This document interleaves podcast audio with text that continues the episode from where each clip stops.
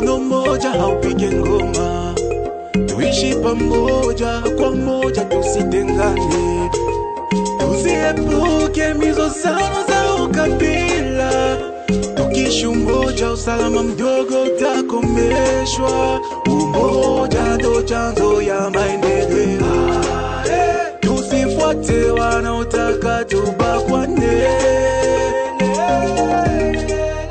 na kusalimu mpendo wa msikilizaji popote pale unapatikana.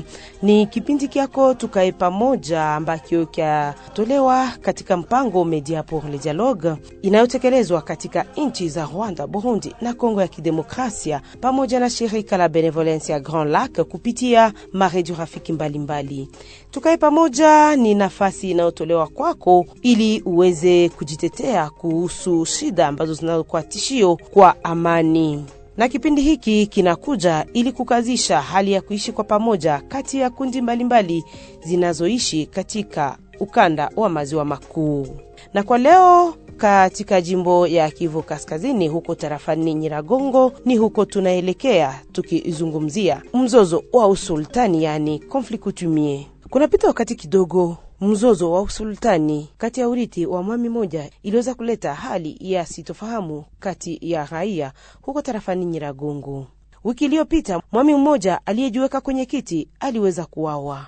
Inabidi kufanya nini ili kuepuka ya kwamba hizo shida za usultani zisiweze kuleta shida kati ya raia? Uongozi wapashwa kufanya nini na raia ili shida hizo za usultani zisiweze kufikia kwenye ujeuri? Namna gani kukomesha kwa hali ya kudumu hizo mizozo na kwa nani yaomba kupata suluhisho?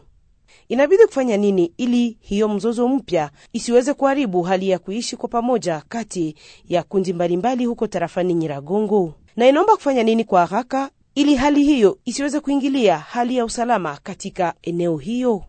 Na kwa kuzungumza katika studio hiyo tunapokea Bwana Mambo Kawaya ambaye ni kiongozi wa shirika la raia huko tarafani Nyiragongo.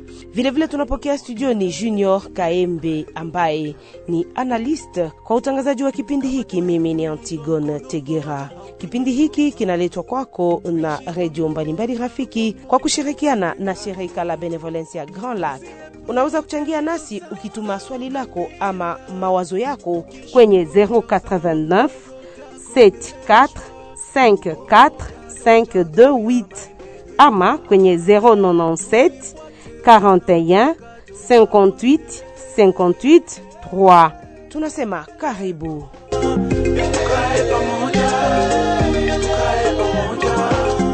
tukae pamoja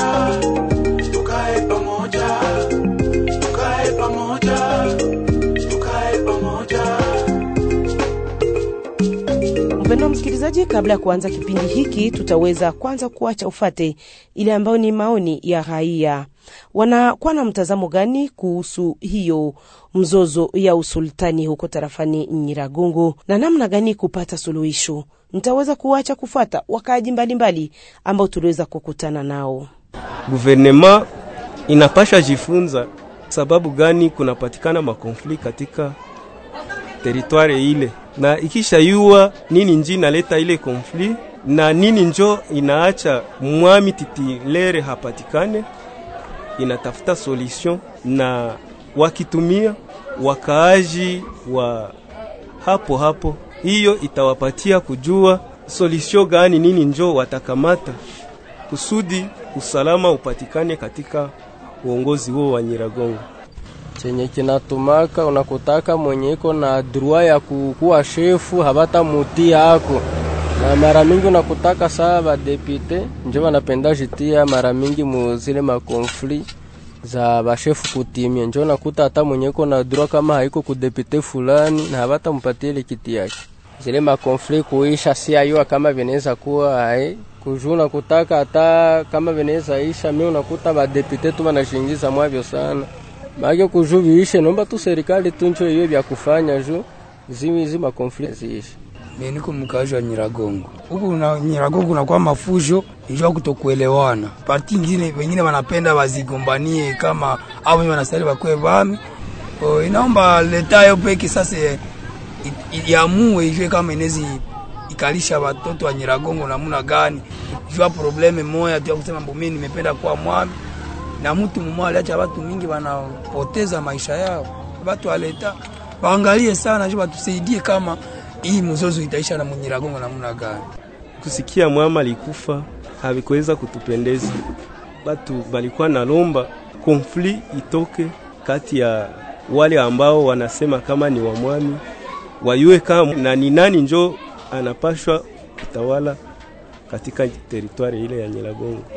Ile konfli ya wami inaweza kuwa ilitokana na kutokusikilizana kati ya wale wami Na basi mpendo wa msikilizaji, tukianza kipindi yetu tukae pamoja kwa siku ya leo, tunaanza nawe bwana Mambo Kawea, tunasema karibu na jambo. Jambo sana uh, tunashukuru sana kwa aliko yenu ya siku ya leo. Unakuwa kiongozi wa shirika la raia Nyiragongo, kama vile shirika la raia unaanalize namna gani hizo konfli kutumie tarafani Nyiragongo? Asante sana mama mpasha habari. Nadhani kitu ya kwanza mi nasema kwanza shukurani kwa kuwa umeweza kunialika katika kipindi hiki ya siku ya leo, na umeweza kugusia swala ambayo inakuwa ikitatiza sana mtaa wa Nyiragongo. Kwa kweli mtaa wa Nyiragongo ni naweza nikasema kwanza ndani ya uh, DRC mzima inakuwa na kipaumbele kuhusu mizozo ndani ya nchi mzima depuis le 5 octobre 1995 hadi leo mtaa wa Nyiragongo haina sultani wake, na tukiangalia depuis pale, yani pale inazungumzia kifo cha sultani mkuu marehemu Mwami Bakungu Bigaruka. Hapo ndipo naweza nikasema ndio mwanzo ama ndio kilalo kiliweza kukatika ya usultani ya Bukumu na, na depuis pale uh, kulikuya mavita kama vile vita ya AFDEL, wasaidizi wa hiyo kikundi cha vita ambao walikuwa na nia sana ya kuweza kuchukua madaraka, na ndipo waliweza kuweka watu ambao hawastahili kwenye usultani ya Bukumu, na yule ambaye waliweka kwenye usultani ya Bukumu naye akaweza vilevile kunome wa chef de groupement wa moja. Apare ma chef de groupement wale wale wakaweza pia kunome wa chef de village, hata kuunda vijiji. Ijapokuwa eh, ilikuwa ni ma, madaraka na ni jukumu ya serikali, lakini ule kiongozi kwa muda ambaye aliwekwa hapo aliweza kujipatia hizo nyasifa ama madaraka ya kuweza ku, kuunda vijiji yani mavilage, na akaweza kunome waanimatere ya mavilage. Donc ne ya conflit ya pouvoir kutimie njo pale, na depuis pale tukaevolue. Waeyan droit walikuwa na matatizo walikuwa hana namna ya kuweza kurevendike pouvoir yao, na ndio maana unaona mpaka sasa hivi Nyiragongo haiko stable sur le plan coutumier. Asante bwana Mambo Kawaya kwa maoni yako. Junior Kayembe, unakuwa katika kipindi hiki, tunakupokea tunasema karibu na jambo. Eh, jambo sana mama mpasha habari. Tunakupokea bwana Junior Kayembe kama vile analyst katika kipindi hiki. Utuambie basi, kama vile analyst, tunaweza kuelewa namna gani hiyo mambo ambayo ilipitikana wiki iliyopita tarafani Nyiragongo. Pole kwa jamii iliweza kupoteza mwami Sikitu ambaye aliweza kujiitia yeye peke bila ruhusa ya wakubwa, na ni mkongomani mwenzetu mwenye alifariki. Ile tunasema kwanza pole. Kuhusu mambo ya usultani huku Nyiragongo, imekuwa kabisa mambo yanaleta huzuni sana, kwa sababu ni miaka na miaka watu wanapigana bo ilikuwa ni siku ya tatu juma inapita, e, tukapata mahabari kama bwana Kifende Sikitu anaweza kujiinstale yeye peke na anasema yeye yana vikaratasi vyake. Alors e, sisi kama waanaliste, ilo mambo kwanza ya kujilipishia kisasi haiko ya mzuri, lakini e, tunaomba leta iangalie ile mambo kama itaweza enda namuna gani, kwa sababu yeye alishimika biro yake na hakuheshimu kanuni za sheria. Kama uko mfu, kama uko mwenye haki mama, ni sherti upite munjia normale. Hiyo mambo tunaikataza, lakini e, tukiangalia kwa gisi hiyo mambo inaenda e, inalomba wa polisi wetu wani wasoda wetu nao wakuwe na etike. Kama mtu anafanya vile, wanapashwa kumkamata, wanamutia kwenye mahakama, mahakama inamwazibu. Kama waanaliste tunaona eh, kuko pare ya re- irresponsabilite ya leta. Kwa ile mzozo, kwa sababu haipendi kumaliza, na kunakuwa wengine wapolitisie nao wanapenda kujikokotea nao kama waanaliste tunaona hiyo mambo ya kusema kwanza ya kuuana, hapana, tuna- tunakemea hilo mambo. Yeye naye hangilipashwa enda kujisimika bila wakubwa. Kuna administrateur eh, kuna shefu wa sheferi njo wanapashwa kwenda kumushimika kama desturi. Bwana Mambo Kawaya, tuseme kama vile shirika la raia, wazo ya wakaaji kulingana na hiyo mzozo inakuwa gani? Wazo ya wakaaji nafikiri ya kwamba ni wazo ambayo sisi tu tunapeleka mbele, sababu sisi tuko, tuko kilalo kati ya raia na serikali. Hitaji kubwa ya raia ni kuona kwanza, kitu ya kwanza, serikali anachukua jukumu zake. Ni wa raia ndio wanateseka kwa kipao cha mbele. Watu wamepoteza wandugu zao kuhusu hiyo mzozo, watu wamepoteza shamba zao, watu wamepoteza mali yao, alafu kunakuwa yule ambaye anaweza kuwa ikaishi huko sababu ya ukosefu wakati anapata pesa kidogo anakimbia. Anakuja kuishi maeneo pengine. Raia wanataka waone mwami yao kushimikwa kwenye madaraka yake, lakini serikali nayo inakuwa na feblese zake ambayo imeonekana, hawana madaraka ama nguvu ya kushimika mwami, na hapo ndipo unaona sa raia anakuwa na hasira wakati wote, na ndipo unaona sisi tunakuwa tukijue role ya kuapeze matension, yaani kukalme, ili kusijitokeze ma, maafa ama mavitendo vya ujeuri. Nyiragongo ndio termometre securitaire ya ville de Goma. Ukistabilize Nyiragongo uko na securite Goma, lakini viongozi nao wanaonekana kama vile wazembe. Kwa nini? Yaani wanatafuta masolution zenye ziko kwa muda na sio solution ya kudumu. Lakini tuseme kwa attitude ya population, wakaaji huko Nyiragongo wanakuwa na attitude gani kulingana na hizo makonfli kutumia ambazo ni za zamani na hata leo zingali zinaendelea na haziishe? Unajua komportema ya yatima, yatima anadevelopaka komportema mbili. Ya kwanza anaweza ile kifo ama kukosa wazazi inaweza kumpatia inaweza kumsukuma kwenda kushuleni ama kuwa na akili na kujenga. Ya pili inamsukumaka kuwa maibovu. Ni hizo comportement mbili ambayo inakuwa develope souvent na wale wa yatima, na Nyiragongo ni hivyo, hawezi acha raia muda zaidi ya miaka makumi mbili na tano bila mzazi. Ukiangalia Nyiragongo situasio kidogo tu, watu wanafanya violence ni wayatima ambao hawana baba, hawana mama, hawana mtu ambaye anawashauri ambaye iko karibu yao, alafu wanadevelope strategie ya, ya autodefense ama ya kujitegemea wenyewe, na hapo ni danger. Raia wanalia, lakini kunakuwa kundi ndogo ambayo wamejiretrouve na wanaweza penda hata maisha yaendelee hivyo. Junior Kayembe, kama vile analyst, kwa nini hizo mizozo za kiti za usultani zinakuwa mara na mara zikirudia katika masehemu mbalimbali huko tarafani Nyiragongo? Mimi kama analiste ninaona kunakuwa pare ya irresponsabilite ya guvernema yetu ya Kongo, kwa sababu haiwezekani tuko a kelke santimetre na vile ya Goma. Kwa nini wakubwa hawapendi kumaliza kusema hiyo mambo ishe? Guvernema inapashwa kuinstore l'autorite de l'etat partout. Mwenye haki inafaa anapata haki yake, na hiyo mambo yote itaisha. Bajirefere kukutime kutime, nasema nini ya Nyiragongo? Mimi kama analiste ninajua kutime ya Nyiragongo eh, ni baba kumutoto me haiende ndugu kundugu. Kama baba anakufa ni sherti mtoto yake akamate kiti. Kama mtoto iko mine anapashwa kutia mutu wa kuchunga hiyo fasi. Ule mtoto akishakuwa majeur anapashwa kukamata fasi ya baba yake. Hiyo njo mambo yenye tunaomba barespekte kutime gisi inasema na leta leta haina droit ya kukuwa inapatia kila mtu arete na habakuheshimu famille regnante na bagardie de coutume. Bakiheshimu ile, tutarudia kama zamani. Mutu anajiita chef kutimie me unakia kutana iko na drapo ya parti politiki. Hiyo ndio mambo inaleta mzozo. hiyo parti politike inaanza kujiempoze, inajiempoze hata na kwa administration, inajiempoze hata na mukutime. Unakia kutana vitu vyote vinakuwa zero kabisa.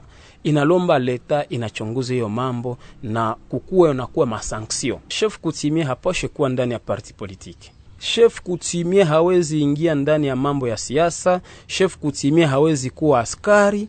Chef kutimie hawezi kukuwa magistrat.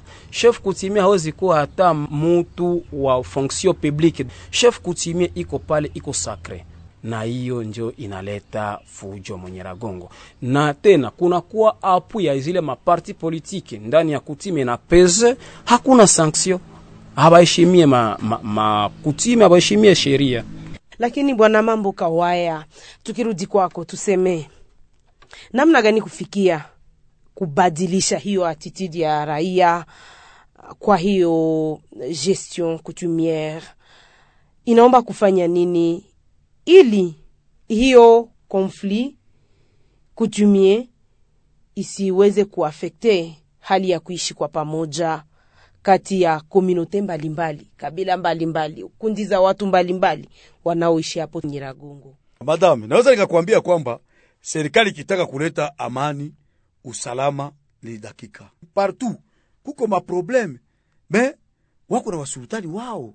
Unajua, mi nasemaka Nyiragongo imepokea makabila nyingi, watu wametoka Lubero, sijue Masisi, Walikale, fasi yote, hata Kasai, hata wapi wanaishi hapo, lakini hii makonflit ya pouvoir kutumia iko na baafekte negativement. Mulifata vitendo vimejitokeza hapa tarehe ishirini na moja na ishirini na mbili hapo Munigi Ya mwezi gani?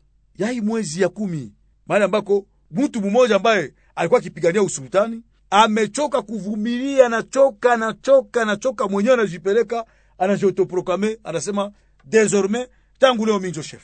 Makosa ya nani?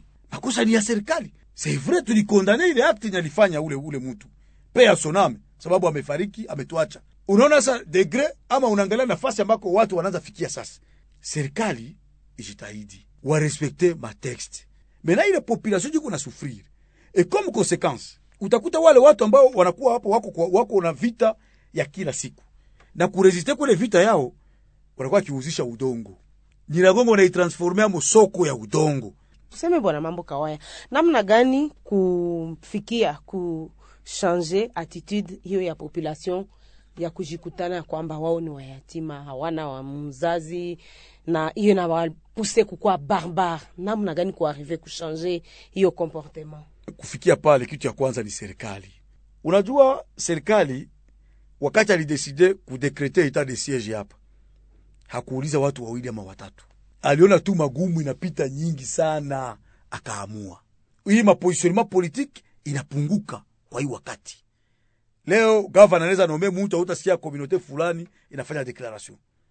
Ile, deja ni kitu kya kabambi sana, sababu kila kitu yote ilikuwa gere entre komunote na maregroupement politique, yaani ajikaze kupatia wakaaji wa Bukumu kiongozi wao, na ule kiongozi wa Bukumu ndiye atagere kiasili wa shefu kutimia wengine, sababu yule ambaye iko hapo anakuwa ni katibu, yaani anafanya kazi kwa muda, hana responsabilite ya kuingilia ndani maneno ya pouvoir kutimie. Yeye anajilimite mu mambo ya administration, lakini ya kutime inaangalia wa kutimie. Ifo ye chef kutimie kutete ya chefferie a gere ma conflit ya pouvoir kutimie pamoja na CCRCC. na wakaaji basi, eske sababu unabaki yatima na hiyo inasufire pour que ujime comporte population yote inakuwaka encadre Pourquoi kuko chef d'avenue Goma? Pourquoi kunakuwa nyumba kumi Goma? Pourquoi kunakuwa chef de quartier Goma? Pourquoi kuko bourgmestre Goma? C'est parce que kuko ile approche mkadri ya demokrasi, mkadri ya gouvernance, kunapasha kuwa kiongozi wale wanaoongoza, kunapasha kuwa na wale ambao wanaoongozwa na mukadri ya kutime kuasili, raia wanacroire beaucoup plus kwa autorité coutumière ke kwa wale wa meya wa muji ama kwa wale wa gavana. Tukielekea mara ingine kwako Bwana Junior Kaembe, unakuwa na liste katika kipindi hiki. Tunataka kufahamu basi namna gani kurenforce confiance kati ya hizo makushu zote ambazo zinaishi tarafani Nyiragongo. kusema confiance irudie ndani ya Nyiragongo na wa population tuweze kuona kweli kabisa, inalomba ya kwanza awa wa chef coutumier inalomba kwanza wanawafanyisha recyclage, kila mtu anajua fasi yake, mi natoka wapi, mi naenda wapi, niko nani, kwa sababu chef kutimie iko mtu mwa iko sakre. Naomba kwanza leta isaidie awa chef, wa, awa chef kutimie waangalie kama wani kweli wanaheshimu mila yao wa kama wanaheshimu, confiance itarudia kwa population. Hata ukipita hapa ukiuliza population iko desi na washefu kutimi wa moja wanaujisha budongo ya watu. Mama journalist, ukichunguza mzuri, Nyiragongo hawana confiance na hao washefu kutimi wao. Tunapata maplente yao mingi mingi, shefu njo anaujisha barabara yangu, shefu kutimia njo mwenye anaujisha parcele yangu. E, na zamani hiyo mambo haikukua baba anaweza kuwa alikufa mtoto ni mdogo, eske banarudisha kule mtoto akisha kwa majeur pouvoir. hata jana kwanza nashukuru administrateur kwanza kwa kazi ambayo aliweza kufanya. Tuliweza kuinstale chef de village wa Kanyati ambayo baba yake alikufaka depuis 2008. Mtoto alikuwa mineur, lakini baba yake mdogo alikuwa akichunga ile kiti. Mambo ya kushangaza, tulikia kutana, baba anaanza kusema no, ile kiti ni kiangu ni kiangu ni kiangu. Donc ni mambo ya kukemea sana, na watu kama wale wanapasha kuwa wanafungiwa, wawasaidie leta na kitu. Pouvoir coutumier inashukaka sawa motoni, haipandaki baba kwa mtoto. Kama tunaheshimu ile na basi, ule mtoto naje ataashia mtoto yake, me hapana muloko yake, paske muloko yake haiko tena mulinye, yeye iko famille regnante, baba anakuwa gardien de coutume na basi wakati tutakuwa tukiendelea na kipindi ketu, namna gani kuevite maderapage zimoja zimoja ambazo zinakuwa zikionekana huko mu territoire ya Nyiragongo ambazo zinasababishwa tu na hiyo makonflit coutumier. Unaangalia kwanza, kitu ya kwanza Munyiragongo, ukiangalia mzuri, inakuwa miaka na miaka hatuna grand chef coutumier. Hiyo ni shida kabambi kwanza yenye iko Munyiragongo, bakitia grand chef coutumier rekoni anajulikana na kutime, famille regnante ba gardien de coutume pale, ule grand chef coutumier atasaidia leta kwa kuweza kuchambua ni nani njo chef na vitu vinaendaka namuna gani. Kwa mfano, kwa hiyo shida yenye lipita hapa juzi mugroupement Mamonegi, mimi nafikiri ya kwamba tungilikuwa na grand chef kutimie, angiliweza kujiempose kama vile gara wa coutume na hiyo mambo haingilitokea. Mama mpasha habari, Nyiragongo kwanza iko iko nyumba yenye aina mzazi, aina baba, na baba ni grand chef kutimia, na njo maana unakia kutana watoto wanakuwa hivi hivi. Leta iinstale grand chef kutimie, atasaidia administrateur kwa kazi yenye iko nafanya, na pale vitu vitaenda salama. Kama wanatia chef kutimie ayant droit bana respecte ligne succession arbre genealogique, ule grand chef coutumier atasaidia guvernema yetu kwa kutatua mzozo kidogo kidogo nyinapatikana ndani ya mtaa Nyiragongo, na pale mzozo itaishi. Bwana mambo kawaya, tuseme kama vile shirika la raia, mnakuwa na uh, kazi gani ili kuprevenir hiyo major de conflit? Tunajue role za mingi sana. Ukiona tunaandika sana, ukiona tunapiblie makomunike, tuko structure d'alerte, tunafanya maalerte precoce. Societe civile tunaonaka madanger mbele, tunaambia wakubwa, lakini zile madanger wakati tunazisema tunakwaka atake souvent na bapolitisien watire de sababu wanaziretrouve nyuma ile mizozo. Kunakuwa wale ambao wanafurahia sana hali ambayo inakuwa iko ndani, lakini raia kwa ujumla wanateseka. Bwana mambo kawaya, mnafanya nini ili kuhimiza raia wamoja kwa wengine ili wasiweze kuwa na recourir ku vengeance, wasikuwe watu wa kujilipishia kisasi. Mnawasensibilize namna gani? Uh, dabord kitu ya kwanza wewe kuturesevoir ndani ya studio yako ni action ya kwanza ya sensibilisation na strategie ya kwanza yenye tunatumikisha, yaani kwenye microphone.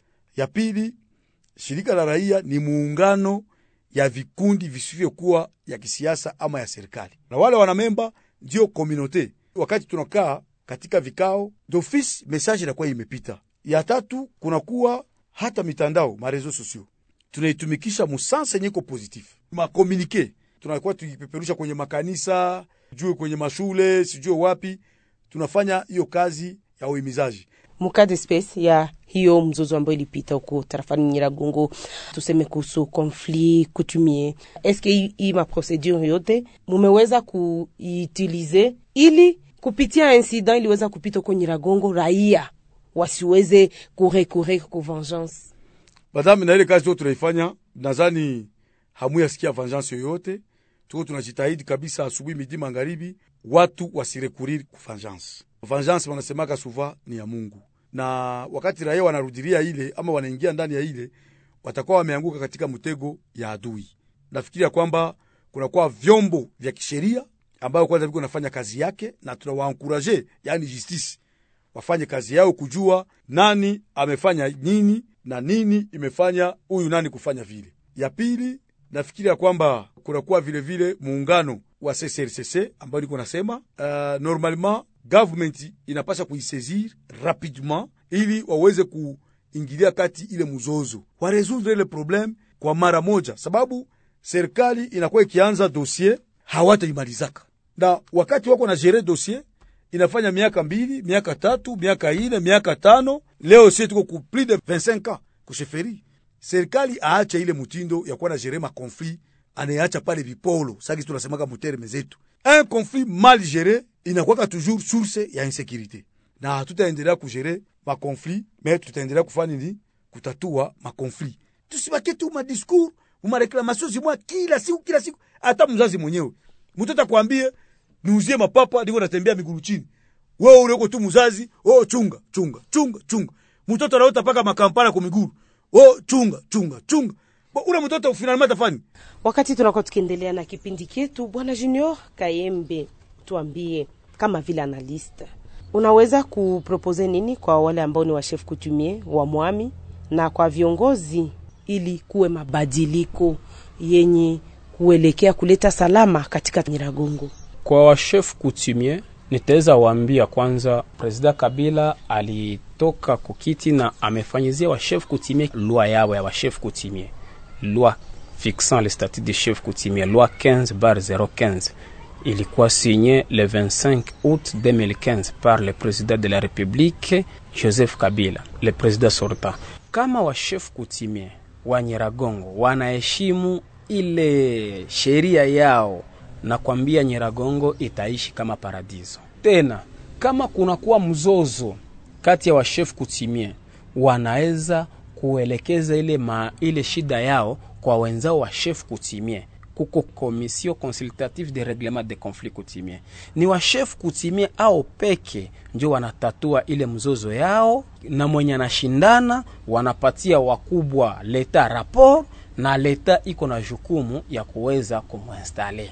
Kwa wakubwa waache kuingia ndani ya afere ya usulutani, nao wanaleta fujo sana, surtout wa politicien wakati yenye kunakuwa kampanya njo wakati unaona wale wadepute wanaanza kuya mbe nyuma ya washefu kutimie kuwadanganya, mienda kusaidia mienda kusaidia, na njo shida zinakuwa za mingi. Donc wapolitisien hawana droit ya kuingia mwafere kutimia. Wapolitisie wafanye politiki yao na waache wakutimie bafanye kutime yao. Nafikiri pale mambo itaenda mzuri. Kwa wakubwa sasa wa nchi wenye wanakuwa na signature administratere guvernere wale wote watumike wakirespekte uh, le texte lego.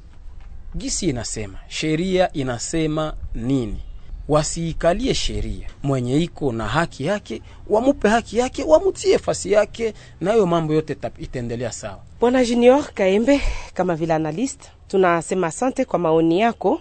Unaweza vilevile vile kuchangia nasi ukituma ujumbe fupi kwenye 089 74 54 528 ama kwenye 097 41 58 58 3 unaendelea kufata kipindi tukae pamoja Hivyo mpendwa msikilizaji, wakati tunakuwa tukielekea mwisho wa kipindi hiki, tutaweza kuacha kufata wakaaji wanakuwa na pendekezo gani ili kujaribu kutatua mzozo hiyo ya usultani huko Nyiragongo.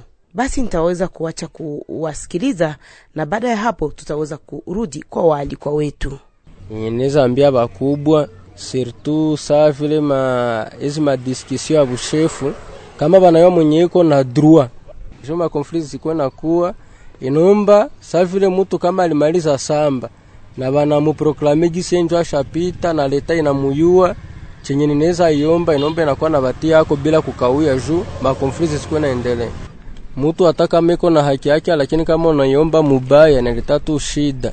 Kumbe njo maana hata kama mtu ashasamba na basha muitikia gisi njo anastahili, achunge benye banahusika na zile makazi juba mushimike na anze tumika vile nastahili. Mwami kwanza ni mtu mwenye anajulikana saa vile kutimie na anapasha yua e, kiltire gani anapasha ongoza ndani na kujua bakaaji bote, kujua probleme yenye iko katika wakaaji mweneo kwenye anaongoza. Proposition yangu ndaezipenda kila mwami ayue kazi yake ni nini. Kama haviwezekane, anakimbilia guvernema kusudi guvernema imusaidie kwenye anaona kuko shida mbalimbali yenye ha, hawezi tatua katika population.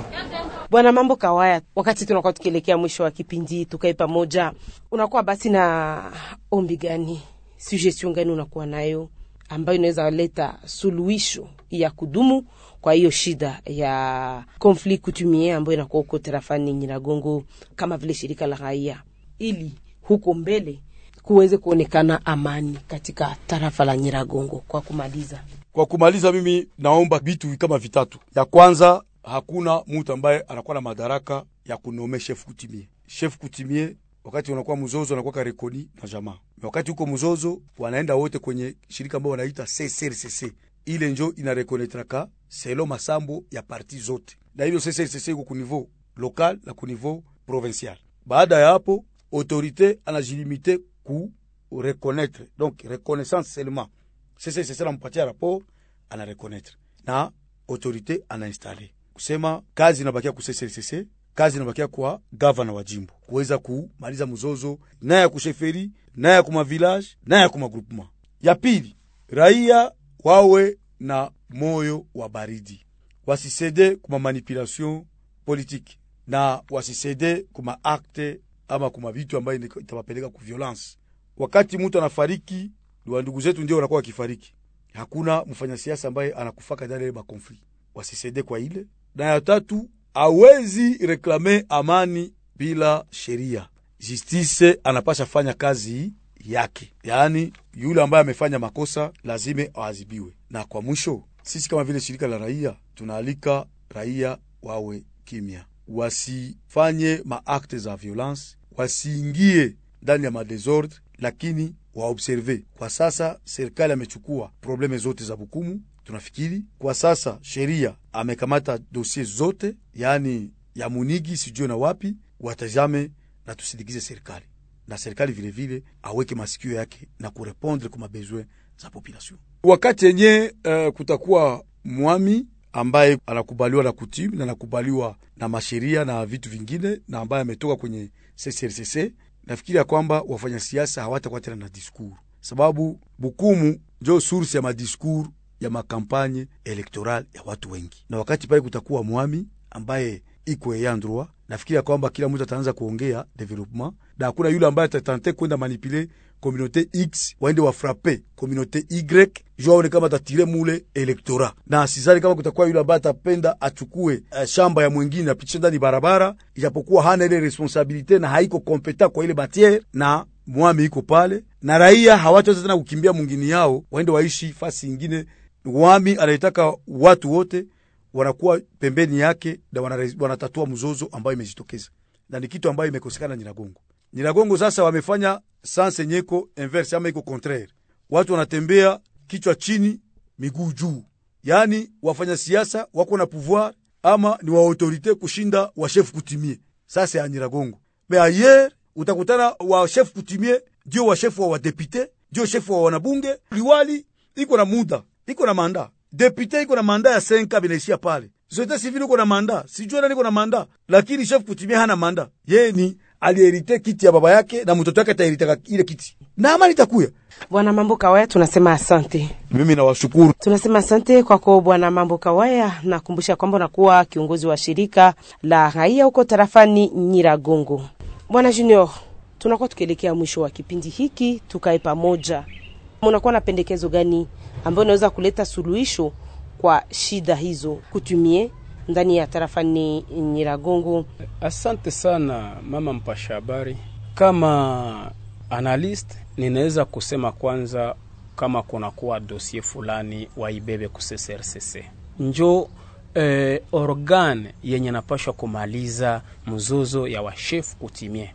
Kama wanafanya vile, nafikiri kama hakutakuwa eh, fujo na mwenye anaganye kule wanamutia, na hiyo iko suluhisho moya kabambi, iko kitu moya kabambi sana yenye itatia amani ndani ya mtaa yote ya Nyiragongo na province yetu yote ya Nord Kivu. Wakuu uongozi wapatie ile maorgane organe za kuweza kutatua ile mizozo.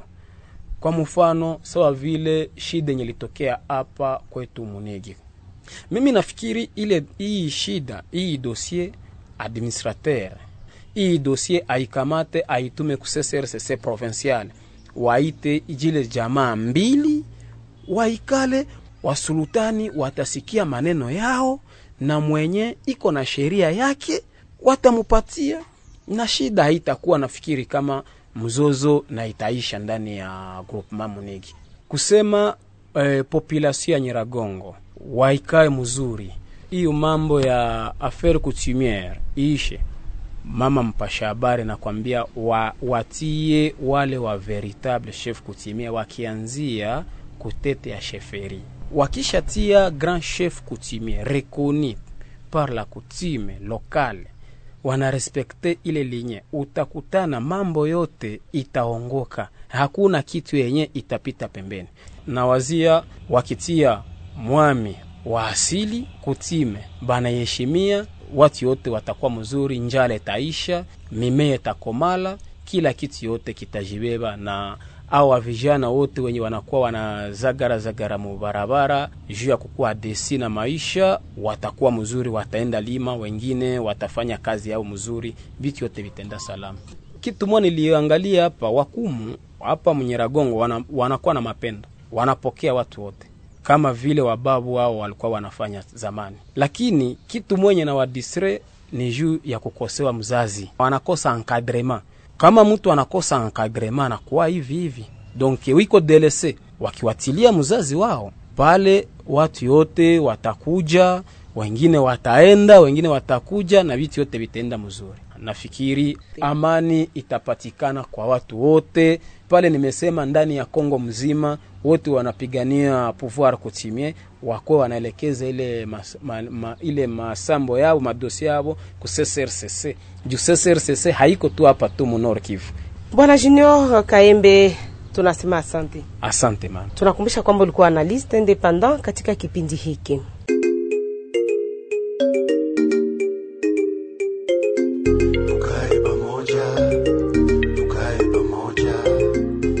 Na ni hapa tunafika mwisho wa kipindi tukae pamoja. Ni kipindi ambacho kilioletwa kwako na shirika la Benevolencia Grand Lac uh, pamoja na redio mbalimbali katika mpango Media pour le Dialogue. Na kwa muda wa kipindi hiki tuliweza kuzungumzia namna gani kuprevenir mizozo za usultani katika tarafa ya Nyiragongo na mliweza kuwasikia waalikwa wetu waliweza kusema kuhusu suluhisho zenye kudumu ambazo zinapashwa kufanyika ili kuepuka kesi za ujeuri zisiweze kujitokeza mara ingine katika siku za kukuja. Na hapa ilikuwa kuhimiza raia na kuwaelekeza kwa hali ya kuishi kwa pamoja katika amani. Kwa kuzungumzia kipindi hiki tuliweza kuwa studioni naye bwana Mambo Kawaya ambaye ni kiongozi wa shirika la raia huko tarafani Nyiragongo. Tuliweza vilevile vile kuwa naye bwana Junior Kayembe ambaye alikuwa analyst katika kipindi hiki, na kushukuru mpendo wa msikilizaji kwa kuweza kuchangia nasi kwa kutuma ujumbe wako. Kwa utangazaji wa kipindi hiki, mimi ni Antigone Tegera, ndiweza kusindikizwa na wenzangu wengine wa maredio mbalimbali.